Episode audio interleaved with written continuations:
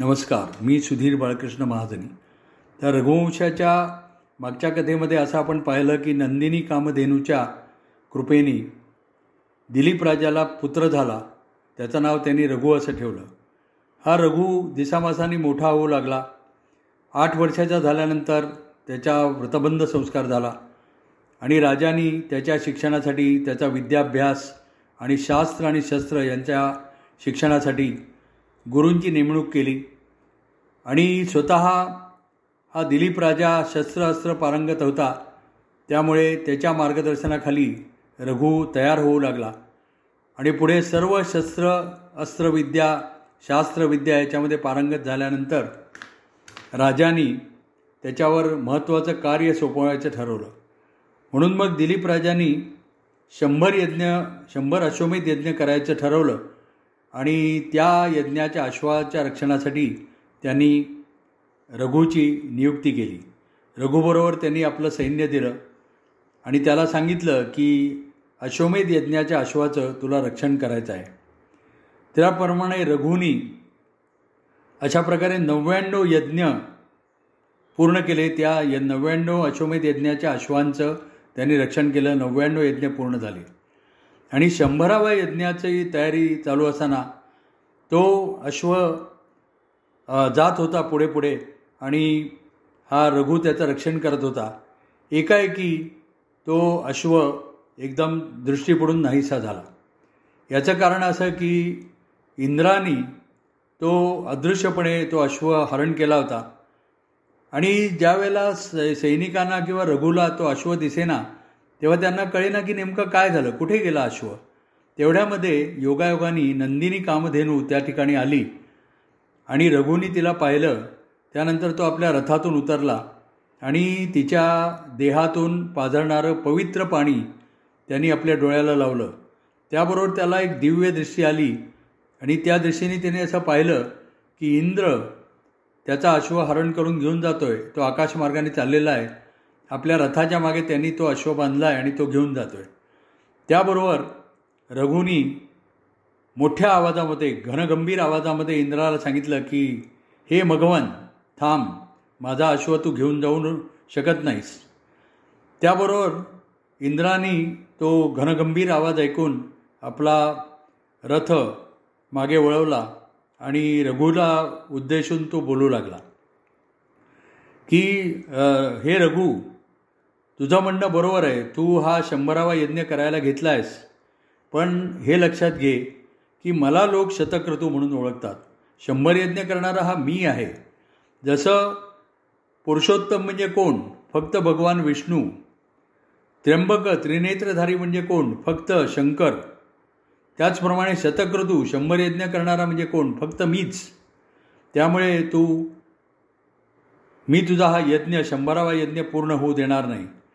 हा जो शतक्रतू शब्द आहे हा फक्त माझ्या एकट्यासाठी आहे. जसा पुरुषोत्तम हा शब्द विष्णूंसाठी आहे त्रिनेत्र हा शब्द जसा फक्त शंकरांसाठी आहे त्याचप्रमाणे शतक्रतू हा शब्द फक्त माझ्यासाठी आहे आणि मी दुसऱ्या कोणालाही शंभर यज्ञ पूर्ण करू देणार नाही. तेव्हा मग रघु म्हणाला ठीक आहे तुझं जर हीच नीती आहे तुझं काम वास्तविक इतर लोक जे इतर लोकांना अशा यज्ञासाठी वगैरे प्रोत्साहन देणं हे तुझं काम आहे. त्याच्याऐवजी तू माझ्या यज् वडिलांच्या माझ्या पित्याच्या यज्ञामध्ये तू अडथळा आणतोयस हे तुला शोभत नाही. परंतु तुझा तुला असंच जर वागायचं असेल तर माझ्याशी युद्ध केल्याखेरीज तू पुढे जाऊ शकत नाही. असं म्हणून मग रघुनी आपलं धनुष्य सज्ज केलं आणि इंद्राने आपलं धनुष्य ताणलं आणि तो म्हणाला ठीक आहे आपण युद्ध करू. आणि मग दोघांचं घनघोर युद्ध सुरू झालं. रघुचे बाण वरच्या दिशेने इंद्राच्या दिशेने जाऊ लागले. इंद्राचे बाण रघुच्या दिशेने खाली येऊ लागले. आणि दोघांचं असं आकाश आणि पृथ्वी यांच्यामध्ये दोघांचं युद्ध सुरू झालं. युद्ध सुरू होता होता इंद्राला त्याच्या छातीवर रघुनी एक भयंकर बाण मारला आणि आपलं चिन्ह त्याच्या छातीवर उमटवलं. इंद्रानी पण रघुवर एक बाण सोडला. आणि तो बाण प्रथमच तो राक्षसांच्या ऐवजी तो मनुष्याचं रक्त प्यायला रघुच्या छातीमध्ये घुसला. असं दोघांचं एकमेकांशी युद्ध सुरू झालं आणि होता होता रघुनी एक बाण असा सोडला की इंद्राच्या धनुष्याची दोरीच त्याने तोडून टाकली. त्याबरोबर इंद्र संतापला. आता त्याच्यापुढे दुसरा पर्यायच नव्हता. त्यांनी आपलं दिव्य वज्रास्त्र काढलं आणि ते वज्रास्त्र असं तेज फेकत फेकत त्यांनी रघूच्या दिशेने सोडलं आणि ते वज्र रघूच्या छातीला लागलं आणि रघू कोसळला.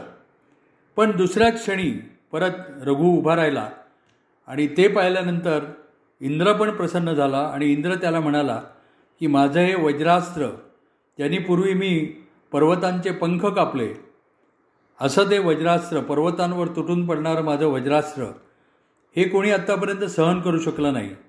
तेव्हा तू हे माझं वज्रसुद्धा सहन केलंस. त्या अर्थी तू एक महान पुरुष आहेस. बोल तुला काय पाहिजे? फक्त हा अश्व सोडून तू दुसरं काहीही माग. तेव्हा मग रघु बुद्धिमान होता. त्यांनी विचार केला की ठीक आहे. आणि तो इंद्राला म्हणाला की हरकत नाही पण या यज्ञाचं पुण्य माझ्या वडिलांना मिळेल. हे अशी तू व्यवस्था कर. आणि माझे वडील आता यज्ञकार्यामध्ये आहेत व्रतस्थ आहेत. त्यांच्यापुढे जाणं मला शक्य नाही. त्यामुळे तू तुझ्याच तुझ्याच सेवकांकडून माझ्या पित्यालाही हे सगळं वृत्त कळेल अशी व्यवस्था कर की त्यांना या यज्ञाचं पुण्य मिळालेलं आहे हे त्यांना कळलं पाहिजे. असं तुझ्याच सेवकांकडून कळव म्हणजे मग हरकत नाही. मग असं झाल्यानंतर मग इंद्रा इंद्र म्हणाला की तथास्तू त्याप्रमाणे मी करीन. आणि मग इंद्र आपल्या ठिकाणी निघून गेला आणि रघु परत आपल्या अयोध्येमध्ये आला. आणि मग त्याच्या पित्याला ते सर्व वृत्तांत कळलाच होता. इंद्राच्या सेवकांकडून कळलेलंच होतं. त्यामुळे त्यांनी आल्यानंतर या रघुराजाला रघुला आलिंगन दिलं. त्याचा त्याचं जे शरीर त्या इंद्राच्या वस्त्रांनी घायाळ वज्रांनी घायाळ झालेलं होतं. त्याला त्यांनी त्याच्यावर हात फिरवला आणि त्याचं अभिनंदन केलं की त्याच्यामुळे शंभर यज्ञांचं पुण्य दिलीप राजाला मिळालं होतं.